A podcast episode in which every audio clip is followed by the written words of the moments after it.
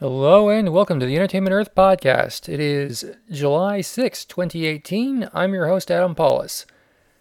Got a lot of stuff going on, and I uh, some of this stuff on my note sheet I can't talk about until Comic Con, but the important thing there is we've got some important things to talk about during Comic Con.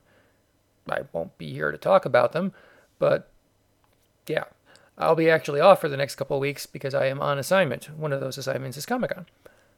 But first, last week at the box office, your number one movie was Jurassic World 2 Fallen Kingdom with $61 million, was followed by Incredibles 2 with $46.5 million. Sicario Day of the Soldado was number 3 with $19.1 million. Uncle Drew was number 4 with $15.2 million. And Ocean's 8 round out the top 5 with $8.3 million. New this week, Ant Man and the Wasp, The First Purge, and other movies are in limited release. In the news, a Sopranos prequel movie is in the works. Nicolas Cage has been added to the Spider Man Into the Spider Verse voice cast. The movie should be out in December. Legendary Pictures announced a live action Gundam movie. Will it come out? Maybe.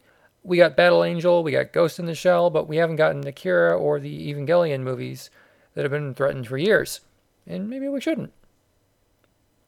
Rumor has it up to five new Star Trek TV projects are in the works, but nothing has still materialized this week. The rumor going around about Patrick Stewart being involved is still going around. Transformers Power of the Primes. Machinima uh, came to a conclusion this week for the Prime Wars series. Power of the Primes episode 10 aired after 30 episodes over three years. If you haven't seen it, it's certainly a thing you can see. On, On sale, sale, at Entertainment Earth. Earth. Kurt S. Adler. Holiday decor products are on sale now. Buy one, get one 40% off. If you're looking to add some things for Christmas or Halloween, we've just added hundreds of new items, and that's why we're offering them at a discount.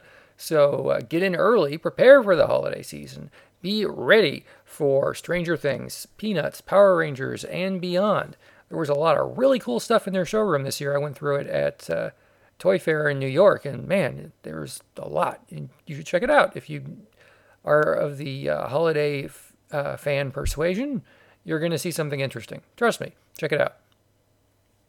In toy news, uh, Zoids Wild came out. I picked up a couple and they're a lot of fun in Japan. We don't have them yet, but if uh, the opportunity comes up, you will find them here and they come highly recommended. We put up new pre orders for the Dragon Ball Super Goku Ultra Instinct form pop vinyl figure. It's doing quite well.